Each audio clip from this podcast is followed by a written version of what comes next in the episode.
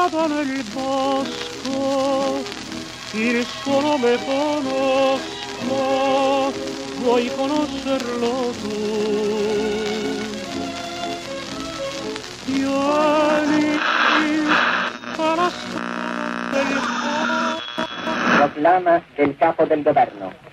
Parla Sua Eccellenza il maresciallo Pietro Badaglio. Il governo italiano, riconosciuta la impossibilità di continuare la impari lotta contro la soverchiante potenza avversaria, ha chiesto un armistizio al generale Eisenhower, comandante in capo delle forze alleate anglo-americane. La strada nel bosco. Conseguentemente, Le italiane e gli italiani raccontano l'armistizio del settembre 1943. Podcast di Radio Popolare con Istituto Nazionale Ferruccio Parri, Isrec Bergamo e la rete degli istituti della Resistenza. Prima puntata. L'annuncio. Quel giorno mia madre aveva fatto il pane e l'aveva mandato al forno che era poco lontano da casa. Verso le undici e mezza mi aveva detto di andare al forno per aiutarla a portare a casa il pane cotto. Questo pane, fatto in casa, era fatto con la farina che doveva bastare per tutto il mese di settembre, al quale mia madre aveva aggiunto delle piccole patate, lessate e passate, e veniva fuori un pane morbido e saporito. Il pane era cotto e mia madre aveva riempito due borse e aveva messo quattro filoni in mezzo ad un telo bianco. Così, mentre uscivamo, lei con le borse ed io con i filoni in braccio, abbiamo sentito il primo ululo della sirena d'allarme. Io ho detto andiamo, mamma ha detto aspettiamo che passino. Gli aerei erano sopra di noi. Ricordo che dall'altra parte della strada c'era una signora che aveva già portato via il pane ed era ritornata per portare i soldi della cottura, ma non entrava. Allora la fornaia la chiamò e lei entrò. In quel momento cadde la bomba e tutto l'edificio del forno andò in frantumi. Io mi ritrovai in ginocchio, con ancora il pane tra le braccia. Dapprima con la testa fuori, poi ci fu un altro crollo e allora rimasi completamente coperta. Poi cominciai a sentire i lamenti e le invocazioni a tutti i santi. Io vedevo sotto di me due gambe grosse e bianche e per vedere se erano di qualche morta le graffiavo. Erano di mia madre. Dopo un po' sentii la voce di mia madre che mi chiamava. Clara, dove sei? Io rispondevo sono qui ma non vedo niente. Allora mia madre, che aveva la testa fuori dalle macerie, con una mano cercò di levarmi un po' di calcinacci sopra e riuscì a farmi avere un po' di aria e vedere due centimetri di aria. E mi dava coraggio dicendo adesso viene papà con Giovanna, mia sorella, a salvarci. In nostro aiuto è venuto un soldato, insieme ad altri due. Quando hanno visto mia madre, che era semisepolta, volevano tirarla fuori. Mia madre ha voluto che salvassero prima me, ma i soldati non mi vedevano. Allora, da quel buchetto che vedevo, sono riuscita a tirare fuori un dito e mi hanno salvata. Hanno levato le tavole e i calcinacci che mi coprivano. Portavo ancora il pane in braccio. Io volevo lasciarlo, ma loro me l'hanno fatto portare a casa. Io volevo le mie scarpe bianche, che invece sono rimaste sotto le macerie. Il soldato che mi aveva salvata era siciliano, moro con i baffi. Mi ha abbracciata e ha detto chissà se qualcuno avrà salvato i miei. Poi ho incontrato una mia amica e ci siamo messi a chiacchierare come niente fosse successo.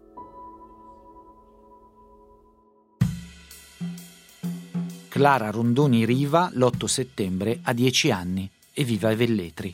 Rimane vittima del bombardamento alleato diretto su Frascati, dove si trovava il quartiere generale delle truppe naziste in Italia centrale. Quel bombardamento avrebbe dovuto essere un segnale chiaro per le alte gerarchie militari italiane, il preludio dell'annuncio dell'armistizio già firmato cinque giorni prima a Cassibile. Ma chi sapeva, sembrava ancora agire come non fosse successo nulla. Clara Rondoni racconta la sua esperienza nel marzo 1990, dopo aver sentito l'appello lanciato dalla RAI per una grande raccolta di ricordi personali sulla Seconda Guerra Mondiale. Convinta dai figli, si è decisa a scrivere quello che considera il più drammatico. Qui lo ha letto per noi Lara Melchionda.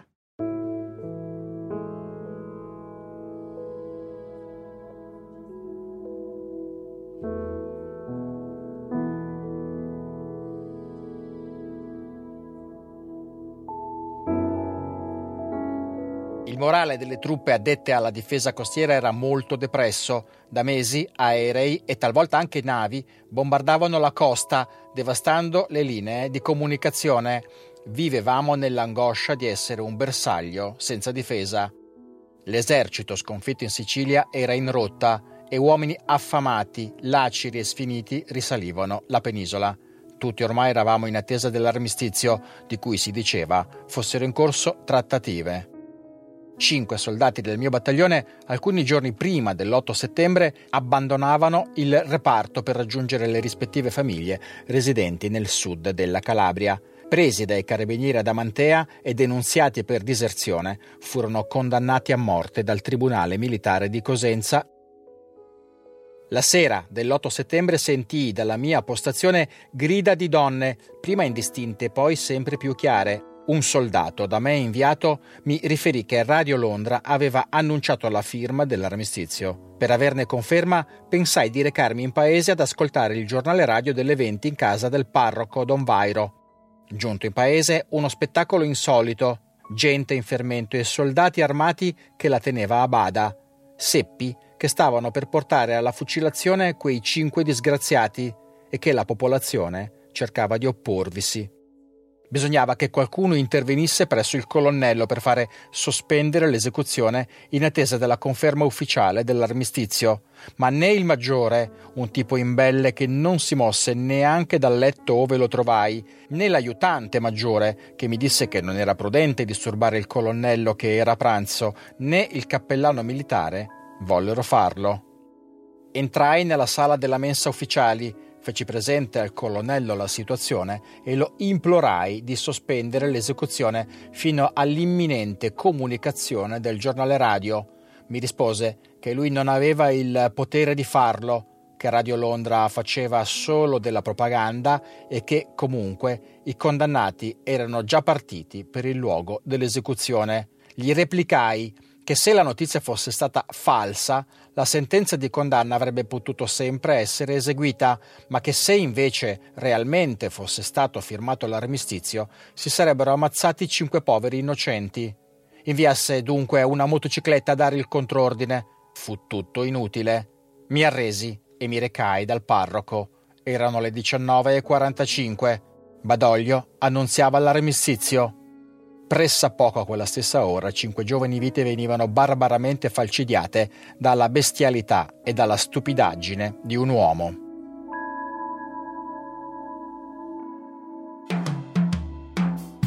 Paolo Pasanisi all'epoca è tenente nel 76 battaglione di fanteria costiero e comanda un caposaldo isolato di 25 uomini su un ponte nei pressi di Fuscaldo, sulla strada della quinta armata alleata. Scrive anche lui perché i suoi figli, spettatori della trasmissione La mia guerra della RAI, lo spingono a farlo e racconta il suo 8 settembre. Qui è letto da Luigi Ambrosio. La notizia dell'armistizio, secondo più testimonianze, era iniziata a circolare già nel tardo pomeriggio dell'8 settembre. Il primo annuncio formale arriverà alle 18.30, prima da Radio Algeri per bocca del generale Eisenhower. The Italian government has surrendered its armed forces unconditionally. As Allied Commander-in-Chief, I have granted a military armistice. The armistice was signed by my representative and the representative of Marshal Badoglio. E 90 minuti dopo, dal proclama di Badoglio. È il momento che cambia l'ottica, il posizionamento, il fronte in direzioni anche imprevedibili, tragiche e casuali.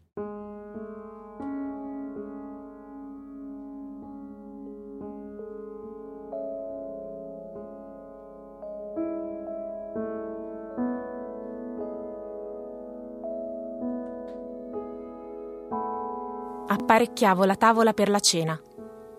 Le prime parole che la voce di Badoglio pronunciò mi trattennero incerta.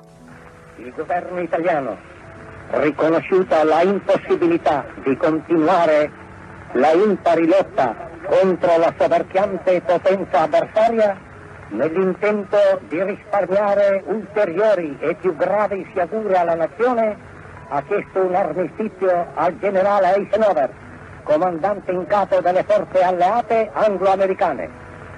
La richiesta è stata Mio accolta. padre si tormentava il pizzetto. Mia madre si precipitò raggiante dalla cucina. La guerra è finita! E rideva felice. Mio padre sibilò. È la guerra civile. Sentii che diceva chiaramente quello di cui avevo paura. Intanto il comunicato continuava. Conseguentemente, ogni atto di ostilità contro le forze anglo-americane deve cessare da parte delle forze italiane in ogni luogo. Esse però reagiranno ad eventuali attacchi da qualsiasi altra provenienza. Ora anche mia madre era smarrita e mio padre diceva Speriamo che tutto sia stato combinato. Forse gli alleati sbarcheranno a Livorno stanotte. Appena mi fu possibile scappai fuori. Davanti al bar del viale la folla era molta, ma mi parve di vedere una certa perplessità che frenava la gioia della straordinaria notizia. Forse la paura dei tedeschi o il senso misterioso dell'ultima frase. Esse però reagiranno ad eventuali attacchi da qualsiasi altra provenienza. Che cosa voleva dire? Guerra ai tedeschi, disse un uomo eccitato, e un altro disse gli alleati sbarcheranno a Viareggio, Genova, Venezia, taglieranno la strada ai tedeschi. Per il desiderio che fosse vero, altri assentivano calorosamente. Una donna piangeva e rideva dicendo Torneranno i miei ragazzi. Io corsi a casa di Rita. Fu lei ad aprirmi la porta. Abbracciandola stretta la sentii calma, sicura come sempre. È la guerra ai tedeschi, finalmente, mi disse. Seduta sotto la lampada schermata, la mamma di Rita ci guardava ironica. E chi la farà la guerra ai tedeschi? E con quali armi? Rita sedette tranquilla dicendo Ce le daranno gli alleati. Badoglio avrà tutto organizzato. La madre rispose qualche cosa di molto definitivo sui generali e non risparmiò neppure i colonnelli. In quel momento arrivò Edoardo, più eccitato del solito, e raccontò che le pendici del Monte Morello erano illuminati da grandi falò accesi dai contadini che festeggiavano l'armistizio. E i tedeschi? Neppure l'ombra, rispose Edoardo. Tutto questo appariva troppo facile e non ci si poteva illudere. Ma dentro di me accarezzavo veramente la speranza che gli alleati sbarcassero a Viareggio, Genova, Venezia. E come me, tanti altri ci credettero.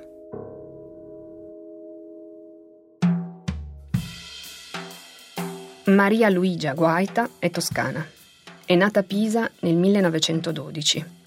L'8 settembre è a Firenze e lì parteciperà fin dai primi giorni alla Resistenza, legata al Partito d'Azione. I suoi ricordi sono tratti da Storie di un anno grande, pubblicato dalla Nuova Italia nel 1975. Qui sono letti da Martina Ghezzi. L'annuncio si dirama su un paese dilaniato, in guerra da tre anni, bombardato nelle sue città da nord a sud, la Sicilia occupata dalle truppe anglo-statunitensi, Mussolini arrestato a fine luglio, un nuovo governo presieduto dal maresciallo Badoglio. Paolo Pezzino, storico, è presidente dell'Istituto Nazionale Ferruccio Parri. Le vicende dell'8 settembre e dei giorni successivi occupano uno spazio ormai consolidato nella memoria collettiva nazionale e sono state spesso lette in modo opposto. Da una parte, ed è forse la lettura eh, più diffusa, una conferma delle debolezze antropologiche degli italiani, della mancanza di solidarietà e di identità nazionale. Insomma, il tutti a casa. Dall'altra parte, la data dell'8 settembre è stata spesso indicata come uno spartiacque, generatrice di una nuova Italia, alternativa a quella che muore definitivamente in quel giorno, l'Italia delle forze politiche antifasciste e della resistenza. Parafrasando un eh, giudizio eh, di un eh, famoso eh, letterato, muore la patria, ma muore la patria fascista e nasce la patria democratica. Ora un simile approccio risulta troppo semplice e lineare, perché la realtà dell'8 settembre e dei mesi successivi ha visto intrecciarsi forze ed elementi molteplici, appartenenti sia alla vecchia che alla nuova Italia. Da questo punto di vista l'8 settembre non rappresenta una così netta cesura e ci vorranno ancora mesi nei quali la dinamica tra forze vecchie e forze nuove possa esplicarsi pienamente. Come arriviamo all'8 settembre? Il re e Badoglio cominciarono a prendere contatti con gli alleati per trattare la resa, continuando però nel frattempo a rassicurare la Germania sulla loro volontà di continuare la guerra a suo fianco, con un doppio gioco che ebbe gravi conseguenze.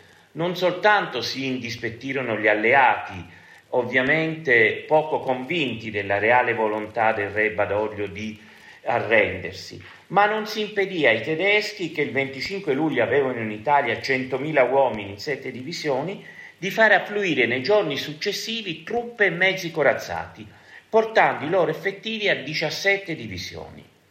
L'armistizio tra Italia e alleati, ricordiamolo, una resa incondizionata dell'Italia, fu firmato il 3 settembre del 1943 a Cassibile e annunziato l'8 settembre del 1943 per iniziativa degli alleati, Eisenhower alla radio, perché il re Badoglio tentarono inutilmente di ritardare la diffusione della notizia.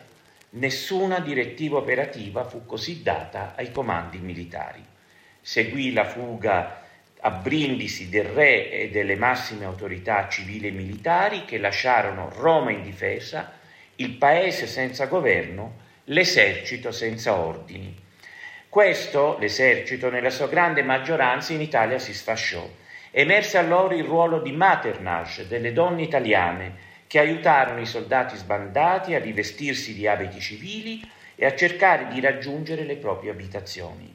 Ciò nonostante, e va sottolineato con forza, numerosi furono gli episodi di resistenza, spontanea o organizzata da alcuni comandanti di reparti che contravvennero agli ordini del Comando Supremo in nome della superiore considerazione degli interessi del proprio Paese, correttamente individuati nell'opposizione al disarmo che veniva imposto dai tedeschi. Ad esempio, l'episodio forse più noto, a Porta San Paolo a Roma, ai combattenti militari si unirono alcuni civili in armi. Roma capitolò il 10 settembre alle 16 e fu occupata dalle truppe tedesche.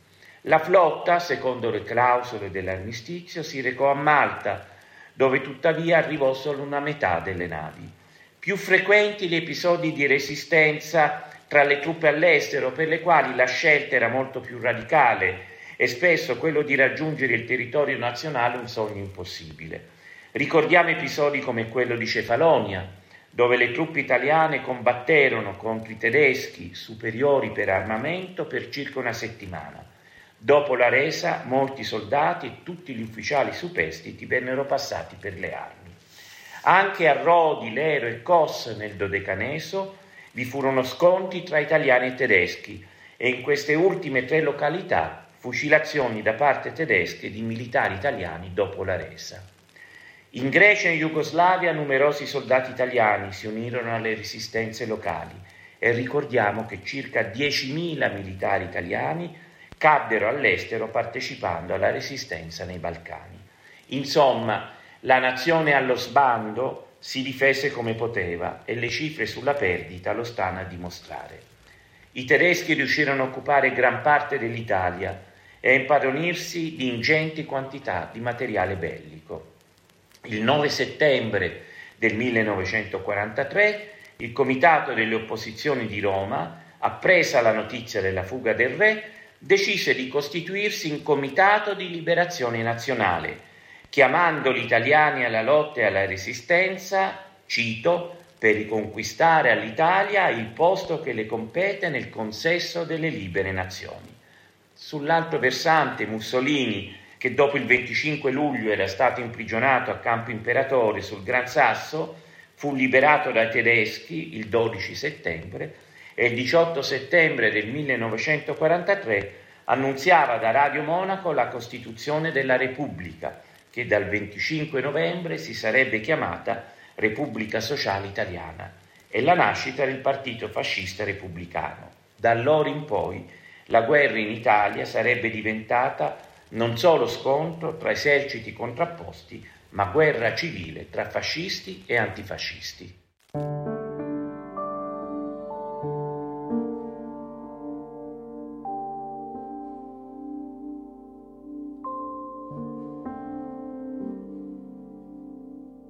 8 settembre. Oggi, verso le 6, due ragazzotti che passavano per la strada dissero alla mezzadra, uscita ad attingere acqua, hanno fatto la pace. Mia cognata, che era fuori anche lei, mi guardò con due occhi tramortiti. Mia moglie era giù nella vigna con mio suocero e i figli. Corsi giù a dar loro la nuova. Trovai mio suocero che saliva su per l'erta, appoggiato a una lunga canna, seguito dagli altri. Gli grido da lontano: Armistizio, la guerra è finita. Egli sostò appoggiato alla canna. Poi capì e riprese a salire a capo chino. Mi dissi: Guarda com'è apatico. Poi mi avvidi che ero apatico come lui. Mia moglie accolse la nuova con una faccia grave. Risalimmo tutti e tre il pendio fino alla costa, in silenzio. Chi giubila è l'uomo dei campi Mentre scrivo, giungono dal paese echi di canti. Sono tutti all'osteria. Pace, tutti a casa, ciucche alla domenica e regni chi vuole. Notte insonne, armistizio, pace, incredibile. Alba inquieta. Mi dicevo, bisogna tornare subito a Milano. Tuttavia, un pensiero mi martellava nel cervello. I tedeschi? Questo armistizio è fantastico, mitico o disperato. Accendo la radio, era ancora buio fuori. Capto Berlino e afferro un brano in tedesco che mi conferma nei miei timori. Già parlano di tradimento, già corrono parole grosse e rauche contro Badoglio, il re, i generali. E non sono passate che poche ore. Mi dico, sarà grazia se oggi ce la farai ad arrivare a Milano.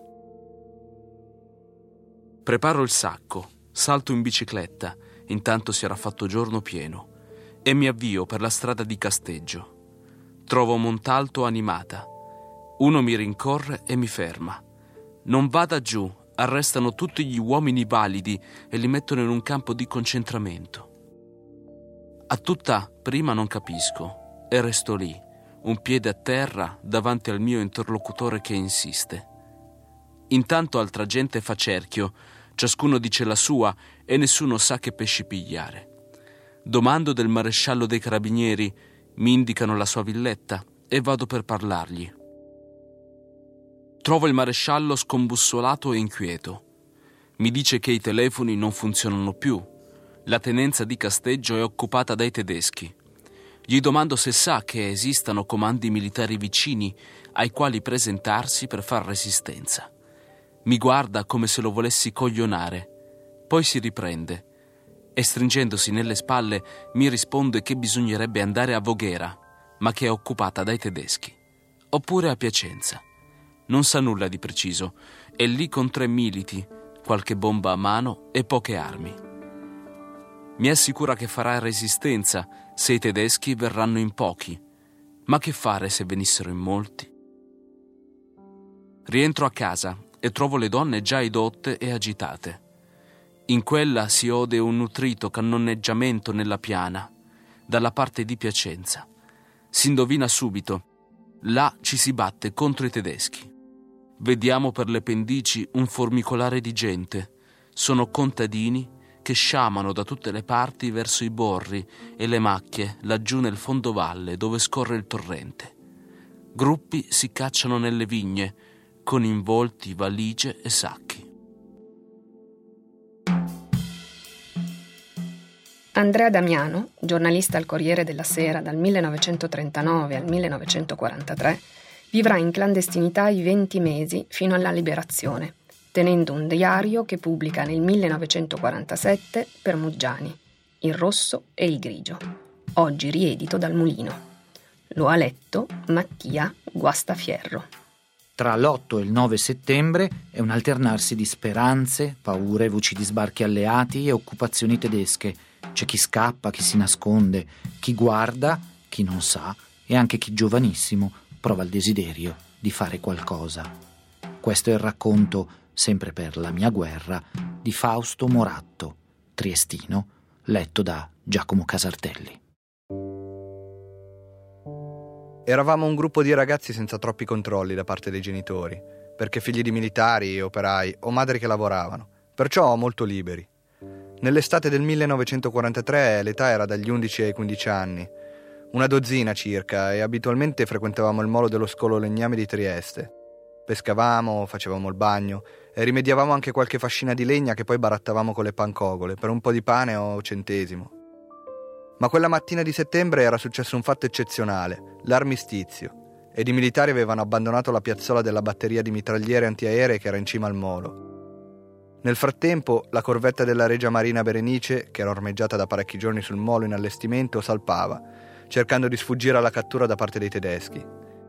Noi personalmente avevamo fraternizzato quell'estate con diversi dei giovani Marò che erano imbarcati, e anche se non li conoscevamo per nome, quella mattina li salutavamo anche se loro non avevano tanta voglia di scherzare con noi. Il resto è storia. La Berenice si diresse verso la parte orientale del vallone di Muggia, quando una batteria di tedeschi sita nel porto nuovo di Trieste sparò e colpì la corvetta italiana al timone, poi affondata. Pochi furono i superstiti. Quando noi ragazzi vedemmo dal molo quel massacro, i marinai che cercavano di salvarsi gettandosi in mare, scattò in noi uno spirito di ribellione e sfondammo la porta della casamatta, dove erano rinchiuse le canne e le munizioni delle mitragliere Riuscimmo ad armare le armi e le stavamo girando con le volantine verso le batterie tedesche. Quando un funzionario della capitaneria del porto arrivato sul molo ci vide e imprecando contro di noi ci fece desistere.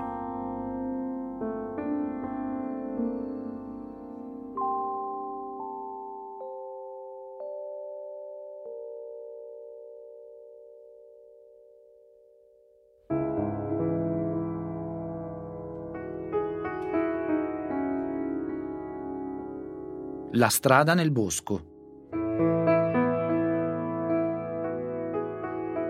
Le italiane e gli italiani raccontano l'armistizio del settembre 1943. Un podcast di Radio Popolare con Istituto Nazionale Ferruccio Parri, Isrec Bergamo e la rete degli istituti della Resistenza ideato e curato da Claudio Iampaglia ed Elisabetta Ruffini. Montaggio Niccolò Guffanti. Musiche originali di Daniele Bettina al pianoforte e synth e Roberto Zacca Cirillo alle percussioni. In questa puntata è intervenuto Paolo Pezzino, storico, presidente dell'Istituto Nazionale Ferruccio Parri. Letture di Lara Melchionda, Luigi Ambrosio, Martina Ghezzi, Mattia Guastafierro e Giacomo Casartelli. Si ringraziano Andrea Torre dell'Istituto Nazionale Ferruccio Parri, gli istituti della Resistenza di Pavia, Lodi, Sondrio, Vicenza, Modena, la Fondazione ISEC e la Fondazione Memoria della Deportazione.